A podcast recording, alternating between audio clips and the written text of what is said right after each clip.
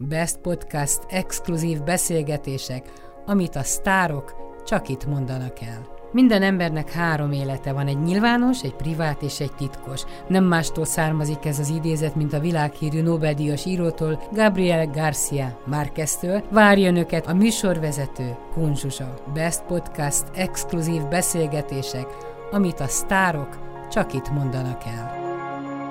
Nem tudom megmagyarázni, de valami miatt én évtizedek óta nagyon szeretem Verebes Istvánt. Egyszer csak olvastam, hallom, hogy Gáti Oszkár kiadja Verebes István készülő könyvét, amelyiknek a címe Hátraarc. Kíváncsi voltam a könyvre is, rengeteg olyan témát feszeget, ami talán koromnál fogva engem is nagyon-nagyon érdekel. Öregségről, fiatalságról, tiszteletről, sikerről, méltóságról, fegyelemről, szeretetről, színészekről nagyon-nagyon sokat ír, színházról, nemzeti színházról, tartásról, népszerűségről. Ezek csak ilyen alcímek, amit most hirtelen felsorolok. Mindegyik nagyon ütős, és mindegyik nagyon szívhez szóló, és valahogy egy ilyen összegzés az életről. Elolvasom az epilógust, mielőtt Gáti Oszkárt telefonon fölhívom, hiszen ő Győrben lakik most már nagyon-nagyon régóta, ott is dolgozott, sokáig a Menház színpadot csinálta, a zsidó temetőben temetőőr volt, már egyik sincsen. A Győri Nemzeti Színháznak volt a vezető színésze, téve az sincsen. Szóval Gáti Oszkárnak is sok minden nincsen, ahogy Verebes Istvánnak is sok minden nincsen, de elolvasom az epilógusát, amit írt. Sikeresnek titulált múltam, és jelenem tudatában is mélységesen elkeseredett vagyok. Végül is minden tevékenységem az egyre alávalóbbá váló állapotok közepette zajlott mindig is. A 40 év során minden, aminek rendeződnie kellett volna, egyre pocsékabb és zavarosabb lett. A színházi állapotok mára siralmasabbá váltak. Tehát bármi keveset tettem is egy-egy részében, az egészet végül is többnyire elbaszta az adott közeg. Ebben az országban mindig is a hülyeség és az aljas mérgek győzedelmeskedtek és győzedelmeskednek ma is a tehetség és az őszinteség fölött. A tisztességet meg már fel sem ismerik, arról hallani sem akarnak, mert az kárt okoz, meg amúgy is macerás. Kéziratom egyik olvasója a következő kérdést írta az előbbi bekezdés mellé. Ezt ugye nem gondolod komolyan? Itt válaszolok neki. De igen, nagyon komolyan ezt gondolom. A podcast eheti vendége Gáti Oszkár. Mit gondolsz a verebesről? Egy 70 valahány éves ember. 72. 72. Nagy igazságokat mond ki, amit könnyű 72 évesen visszavonultan tulajdonképpen a pályáról egy kicsit. Ehhez olyan nagy-nagy bátorság nem kell, ezt fiatal korában az ember nem nagyon merte volna megtenni, mert ezt fiatal korában teszi, akkor lehet, hogy kiírja magát ebből a világból. Hát én ezt nem így látom. Egyrészt azt gondolom, hogy fiatal korában az ember nem tud ennyire összegzően és bölcs gondolatokat megtenni. Másrészt fiatal korában ezek a hatások érik, amiket le kell, hogy szűrjön egy élet tanulsága. Ezen a szűrőn átengedve, belátva a saját hibáit, megoldatlanságait, a sikereit, kudarcait, így kerül az ember egy olyan szituációba idős korára, hogy ezt le tudja írni. Ilyet fiatalon nem lehet leírni. Hát ebben igazad van. Igen, igen. Tehát ez, ez, ilyet egy fiatal ember először is nincs hozzá szókincse. Azért azt ne felejtsük el, hogy ez a könyv egy, egy fantasztikus nyelvi képességgel és tudással van megáldva. Tehát azért ez nem nincs minden sarkon aki valaki így és ilyen módon tudja kifejezni a gondolatait. Azért ezt igen-igen magasan kéne értékelni. Ráadásul a, a verebes, mondjuk a színészekről nem akarok általában véleményt mondani, de a verebes az magasan művelt és intelligens. Tehát kiemelkedően szerintem. Hát nagy valószínűséggel különben nem tudna ilyen, ilyen mondatokat leírni, amiket leír. Tehát ehhez mögötte van egy több ezer kötetes könyvtárnak a végigolvasása, és a mai napig is. Mi napi kapcsolatban vagyunk, most ezt vettem, olvasd el, most ezt olvasom, most azt olvasom, alapvetően én is olvasok, de nem tudok vele lépést tartani. Tehát hihetetlen módon ömleszti magába a kultúrát, a műveltséget, a szépséget, és ebből megpróbál én azt gondolom sikeresen átadni valamit. Tehát akkor nem olyan nagy baj, és akkor akár most rólad is beszélhetünk, hogyha az ember 72 évesen úgy gondolja, hogy egyet visszalép, és az eddigi tudását részben megosztja a fiatalokkal, magával is összegez? Tehát nem, nem kell utolsó pillanatig dolgozni? Nem kell utolsó pillanatig dolgozni. Hogy mondjam, ez is munka.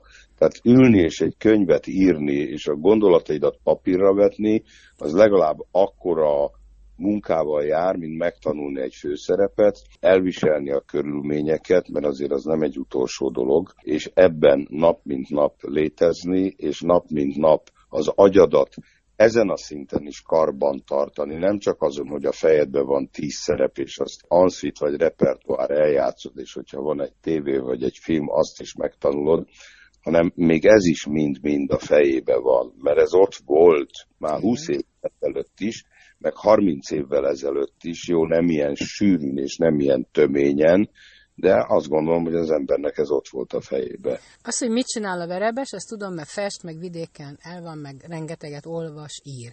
De mit csinálsz te? Én nem festek.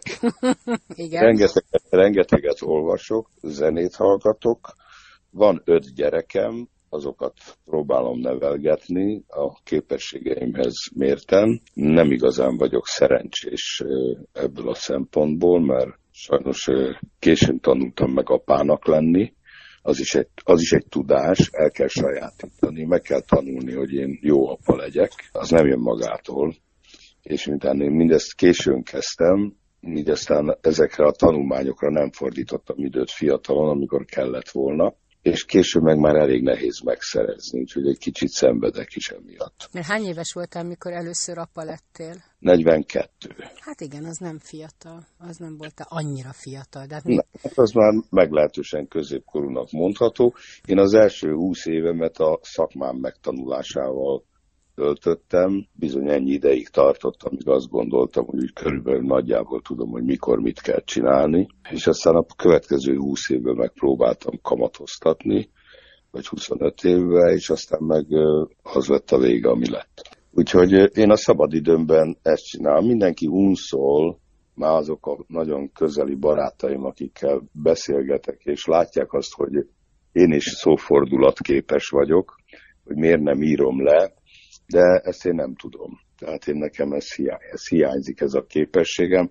Lehet, hogy majd, majd valamikor megjön, hogyha ha nagyon odaülök, akkor esetleg, de nem tudom. Igaz, hogy írtam egy-két apróságot életembe, ami a közönség tudomására jutott, és ezt nagyon értékelték, de ezek csak ilyen kis szösszenetek, és hosszú ideig járt a sajtóban az az írásom, ami a színházi színész színpadi pálya elhagyásával köthető. Ott is azért úgy fogalmazgattam. Hát egyébként én tudom neked ajánlani, ez nem egy rossz módszer, egy ilyen beszélgetéskönyv, amit most a Piroskával, Molnár Piroskával csinált a Bíró Kriszta, hogy valaki leül veled beszélget, és akkor utána ezt egy gépíró leírja, és utána te már könnyebben bogarászod, meg stilizálod, meg mindent csinálsz, mint hogyha neked kellene előről írni az egészet. Kétségtelen, hogy így van. Van is egy barátom, akivel ezt játszuk most már lassan egy éve, három éve, és én már visszanézegettem, amiket mondtam, hát elég pocsék.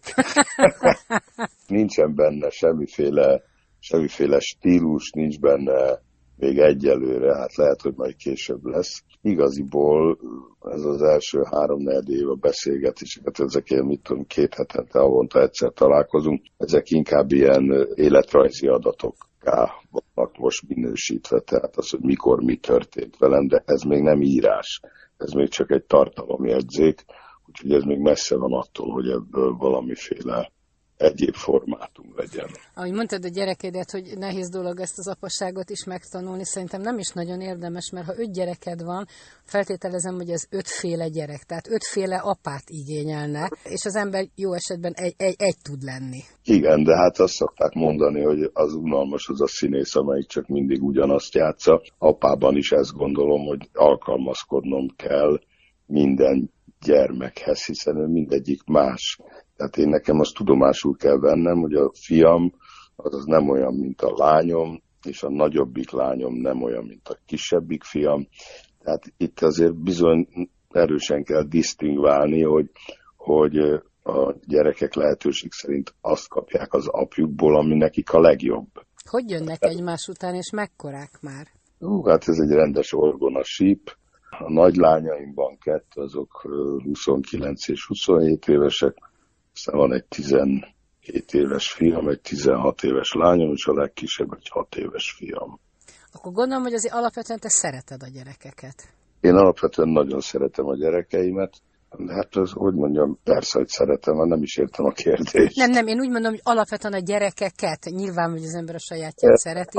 Azt nem mondanám, mert, mert mondjuk van egy óvodástársa és jó barátja a kisfiamnak, aki viszont állandóan visítva közlekedik, ezt elég nehezen viselem. Ja, akkor te az ideális gyereket szereted? Az enyémek se ideális gyerekek, mert szerintem ilyen nincsen csak a mesekönyvekbe vagy a mozivásznon. Minden gyerekkel rengeteg sok öröm és rengeteg sok probléma van, és ezt meg kell találni az egyensúlyt. Nincs ilyen, hogy ideális gyerek. Hát az ideál, ideális gyerek az magától föl kell reggel, és kimegy fogat most. Hát nekem igen, nekem ez az ideális, meg, meg amit mondasz, ha csöndben van nekem, az már jó, ha nem visít, tehát ha nem hangos. Igen. Sok mindent csinálat, én most az unokámat most vihoztam haza, aki három éves, ez is ilyen hangos gyerek, ezért hagytam, hogy egész délelőtt a csapnál fogat mosson két fokrémet, mert akkor csöndben volt, és tulajdonképpen nem csinált ártalmasat, otthon ezt nem engedik, engem meg annyira nem zavar, de nyugi volt. Az én gyerekeim nem zajosak, egyik se volt zajos gyerek. Természetesen vannak, amikor probléma van, akkor hangosan ad ennek kifejezés, de alapvetően békés, békés természetű gyerekeim vannak. Van benned olyan, hogy, hogy de jó, hogy ennyi gyereked van, mert a, a gáti vér, a gáti név, még ha lány is, de tovább megy. Tehát volt benned ilyen ősi ösztön? Nincs, nincs, nincs, nincs ilyen, hála Istennek nincs ilyen ősi ösztönöm. Egyszerűen örülök, hogy vannak gyerekeim, de, de nem, nem foglalkoztat, és nem is gondolkozom ezzel, hogy tovább viszik a nevemet. Mit visznek? A saját életüket kell majd, hogy örömmel és boldogan éljék, nem az, az én nevem ettől független. Tudtál bármiféle útravalót adni a nagyobbaknak, hogy hogy kell ezt az életet élni? Hát ez egy elég bonyolult dolog volt, mivel ők elvált szülők gyerekei, ez nyilván kiderül, hogy a két csapat van, és amikor a nagy útravalókat kell adni, akkor én pont éppen nem voltam jelen, de nem tudom, hogy van-e ilyen, hogy nagy útra való. Ez szerintem egy egy együttlétezés van, és ebből az együttlétezésből az ember tud mutatni valamit, és a gyerek meg amit fontosnak tart, azt le tudja szűrni. Nem lehet mindig csak jót és csak mindig egész életre szóló tanácsokat adni.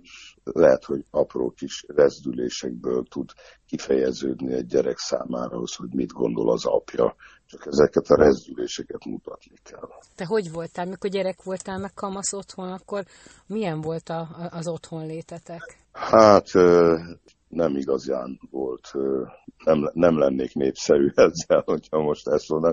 Szóval én nem az a gyerek voltam, aki most hihetetlen fénysugárba tudja körülölelni a szüleit. Nekem egy rabbiátus apám volt, és egy félelemekkel teli anyám, és ez a két dolog egyrészt az ő szemponttukból egy nagy hallgatással valósult meg, tehát nem nagyon volt közöttük se vita, se veszekedés, se beszélgetés. Tehát nincs nekem igazán pozitív előképem a, a családról, ezeket nekem kellett kitalálni, ebből fakadóan természetesen nem biztos, hogy sikerült. De de hát mi nekem... volt a mencsvárod, vagy a menekülésed? Magányos gyerek voltál, vagy találtál magadnak? Volt egy nővérem, aki már sajnos nem él, akivel nagyon jó viszonyban voltunk, együtt meg tudtuk beszélni a bajainkat, de a mencsvár, mint hogy az egész életem során a, a befelé fordulás volt. Ott találtam meg a lehetőségeimet arra, hogy, hogy megbeszéljem magammal a világot. Ugye 40 évig 40 éves koromig, 41 éves koromig egyedül voltam. Jó, mindig voltak mindenféle kapcsolataim természetesen, de azért alapvetően magányos voltam, és, és hát aztán ez úgy megmaradt. Tehát azt gondolom, hogy, hogy a Márai is mondja, az ember eredendően magányos. Tehát az, az, amikor van valakinek egy társa, az csak bizonyos mértékig társ. Az igazi vajudások és szülések és gyötrelmek, azok egyedül vannak. És alapvetően te kedves ember vagy? Hát, hogy mondjam, vannak, akik ismerik ezt az oldalamat is. Én azt gondolom, hogy ha nincsen semmi külső negatív befolyásoló tényező, akkor én egy nagyon, nagyon kedves ember vagyok, és nagyon, nagyon békeszerető, és nagyon simulékony, de ehhez az kell, hogy például, hogy tegnap este rámentem a hír, vagy nem tudom, Youtube, nem, már nem tudom hol, és egyszer csak látom a Hulka Jánost, aki elmondja a Tatár Szentgyörgyi gyilkosságot. Hát nem lett jó kedved. És nem, hogy nem lett jó kedvem, hanem visszamenőleg éveket tesztem bennem tönkre, és előre menően is éveket tesz bennem tönkre, hogy ilyen hogy létezik. És, és, hát, és hát ráadásul akkor már rögtön az, hogy a szegény Janival mi történt, hogy most mi van, még ezt akkor mondta, amikor egészséges volt, és ebből van naponta egy millió. És mit szólsz a Gyilkosok szobra filmhez? Hát meg vagyok döbbenve. Már csak azért is, mert érintett vagy ilyen szempontból. Érintett vagyok, igen, de nem, nem, nem tudok mit szólni hozzá. Szóval e- ezekhez egyszerűen nem tudok mit szólni, mert, mert ez az én agyi kapacitásomon túl van. Ez számomra, nem tudom, nem tudom, egyszerűen nem értem, és, és nem, nem látom mögötte azoknak az embereknek, akik itt beszélnek, hogy hogy ezek a humánumot. Szóval az hol van? Hol van egy ember, aki nem tud dönteni, vagy ha dönt, akkor nagyon rosszul dönt. Szóval az, az hol van? Akkor az hogy kell fel, hogy megy másnap, hogy borotválkozik, hogy öleli, simogatja meg a gyerekét. Szóval ezek számomra felfoghatatlanok, és tűrhetetlenek. Hát számomra is, de a másik oldal is, hogy, hogy hogy létezik az emberben ennyi gyűlölet, hogy bármelyik pillanatban ölni képes. Ez, ez sajnos a mai nap is így van, tehát ha azt mondják, hogy a Jóisten megalkotott mindent, akkor mindenből rakott belénk, gyűlöletből is, és képességet is rakott, hogy ezeket elfolytsuk magukban. Minden emberben ugyanennyi, sőt még nagyobb gyűlölet van, de van képessége, van tudása, van érzékenysége, hogy ezt ő a legmélyére eltegye a saját tudatába, ne Isten a tudatalattiába. De ez benne van mindenkiben. Tehát nehogy azt mondjuk, hogy a gyilkos indulat az csak a gyilkosokban van. Nem.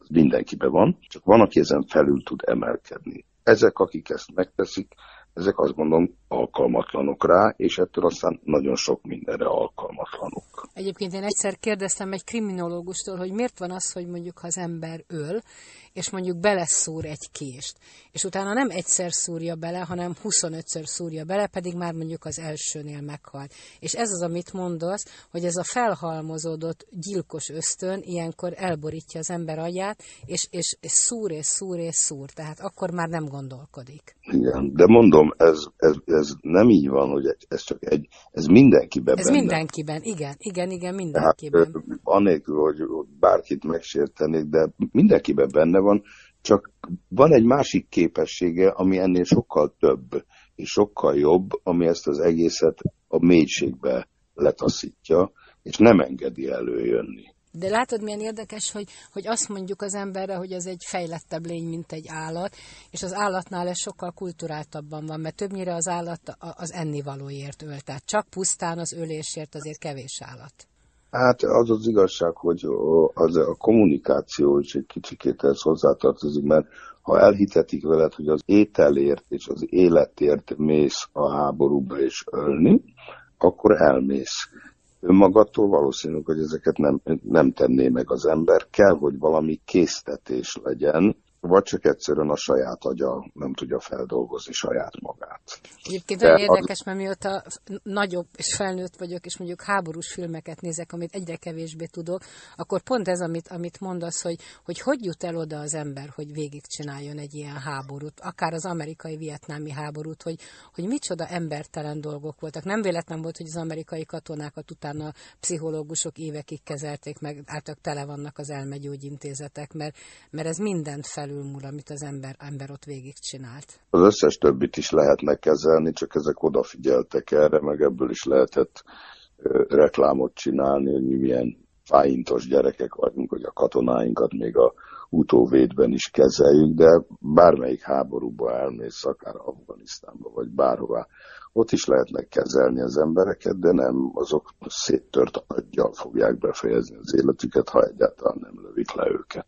Neked volt az életedben az elmúlt 72 évben olyan, ami kitörölhetetlen nyomot hagyott? Akár a saját, akár a közéletből, ami, ami, ami ott van benned? Hát hogy ne volna. Az, a, főleg a szüleim élményei azok, amik nagyon nagy hatással vannak rám, és amit elmesélt az apám meg az anyám. Úgyhogy ezek valóban kitörölhetetlenek. Saját élményeim biztos olyan is lehetne, ami, ami kitörölhetetlen, de persze ilyenben van jó, jó is, meg van rossz is. Persze, van ilyen, de ami, ami úgy nagyon mélyen benne van, azok a szüleim élményei. A szüleid múltja? Tehát nem, nem maga a gyerekkorod, hanem az, amit ők nem, éltek? Nem. Az anyámnak az Auschwitz, az apámnak a munkaszolgálata, a hadifogsága, a Szibériája, a, a, a, a, az életüknek a veszélyeztetettsége és az életveszélyes állapotok, amiket hónapokon, éveken át végigéltek, azt én egyrészt az elmesélésükből tettem be a tudatomba, másrészt meg, meg szerintem genetikusan is ezek a, ezek a félelmek, ezek, ezek benne vannak. Hát erről van egy fantasztikus film, ez a, a On the Spot. Ez, ez hogy megy át, de ugyanúgy azt gondolom, ez nem csak velem van, hanem, hanem mindenkinek a saját szüleinek a különböző élményei. Tehát akinek a nagypapája ölt, mondjuk, mert ilyen is van, az valamilyen módon ő benne is benne kell, hogy legyen. Nem biztos, hogy él vele, de mint élményanyag, mint keserűség, mint fájdalom, mint feldolgozhatatlan, az biztos, hogy ott van. Ha visszatérünk a jelenbe, és amikor temető gondnok voltál, ez okozott neked bármiféle lelki törést, hogy ilyen munkát vállaltál, vagy kellett vállalnod? Nem, nem, nem, nem, nem, egyáltalán nem okozott lelki törés, nagyon nagy örömmel csináltam, és nagyon-nagyon sokat tanultam és kaptam a temetőben, mert ott bent is laktunk, tehát nem valahonnan jártam oda dolgozni, hanem bent laktunk a kőfalon belül. Tehát ott a, a sírok között járni, és volt időm üldögélni, és mélázni, és gondolkodni, és, és kapni intuíciókat, és kapni, hogy mondjam, csak ilyen, hát időt mostan nem tudok jobb szót találni, kvázi ilyen földön túli sugárzásokat, vagy, vagy egyáltalán ilyen élményeket, az nagyon-nagyon fantasztikus Amikor mész ott egy soron, ahol 6-7-8-10 éves gyerekek vannak eltemetve, akik a spanyol nátha járvány idején haltak meg, és akkor végig tudod gondolni, hogy mi minden lehetett volna vagy látsz egy bácsit, vagy egy nénit, aki 80-90 éves koráig élt, hogy mi minden volt az ő életében, mi minden lehetett, és persze senkiről semmit nem lehet tudni, mert ezek száz évnél öregebbi sírok. Ez egy nagyon-nagyon izgalmas és nagyon nagyon mélyre tud menni az ember saját magába egy ilyen helyzetben. Ha a gyerekedet, a legkisebbet megkérdezték az iskolában, vagy az óvodában, hogy hol laksz, és azt mondta, hogy a zsidó temetőben. Hát nem mondhattam, mert onnan elköltöztünk két évet, tehát akkor még csak három-négy éves volt, amikor akkor kezdett el óvodába járni, azt hiszem, tehát akkor ő már nem lakott ott. Így akkor ezt nem tudtam, mert eszembe jutott az on the spot, hogy, hogy hol születtél Auschwitzban, tehát... Igen, hát a gyerek meg a temetőben, hát végül is igen, mert a, a, a nagyobbik kisgyerekeim is végül is 12 évet ott éltek le. A lányom az egy éves volt, mikor oda mentünk, a fiam meg kettő, tehát azt a bizonyos kamaszkorig való eljutást, azt ott élték meg, és a fiam is, a kis fiam, az is ugye ott volt pelenkázva, meg fürdetve. Nem voltak ebből vicces helyzetek, mikor jöttek a haverok, hogy nem megyünk a temetőbe? Hát nem jöttek a haverok, mert azért az, az hogy mondjam, az nem fér bele a az én kultúrámba, hogy ottan család és baráti látogatás legyen. Nagyon ritkán volt, hogy nekem egy-egy ismerősöm eljött, de, de gyerekek talán azt hiszem egyszer voltak. Ez egyébként se fér bele a te kultúrádba? Tehát, hogy most mondjuk leugrom és meglátogatlak? Nem, nem, a félreértettél. Én a temetőben. A temetőben, igen, igen, én is így gondoltam, csak hát rákérdeztem. A temetőben, hát már nem, nem a temetőben. Tudom, tudom, de egyébként belefér az életedben, hogy Persze, barátok abszolút. jönnek, mennek, tehát nem vagy egy, egy nem e, tudom, dugvad, aki hát nem enged be. Nem, beengedek mindenki, de mondjuk azt nem mondanám, hogy búcsújárás van, mert egyrészt ugye eléggé lokalizált helyzetet élünk most, tehát mindenki be van zárva. Hát most ezzel, én ezzel nem is, nem is nagyon gondolkozom, hogy jöhet, nem jöhet. Most ezt tudomásul veszem, hogy most nem lehet menni. És hogy élsz akkor most? Nagyon csendben és békésen. Jó? Hát figyelj, hát mostan jó, jó. Hát elfogadom a, a körülményeket. El tudnám képzelni másképp is, de nem lázadok ellene, hanem tudomásul veszem, hogy most ez van, és megpróbálom a falakon belül úgy kialakítani az életemet, hogy abból az életünket, hogy, hogy abból ne legyen Mindenki rossz. Győrben van, az összes gyereked? Nem, a, két, a két nagylányom Pesten él. És te maradsz Győrben? Ez a, ez a szándékod?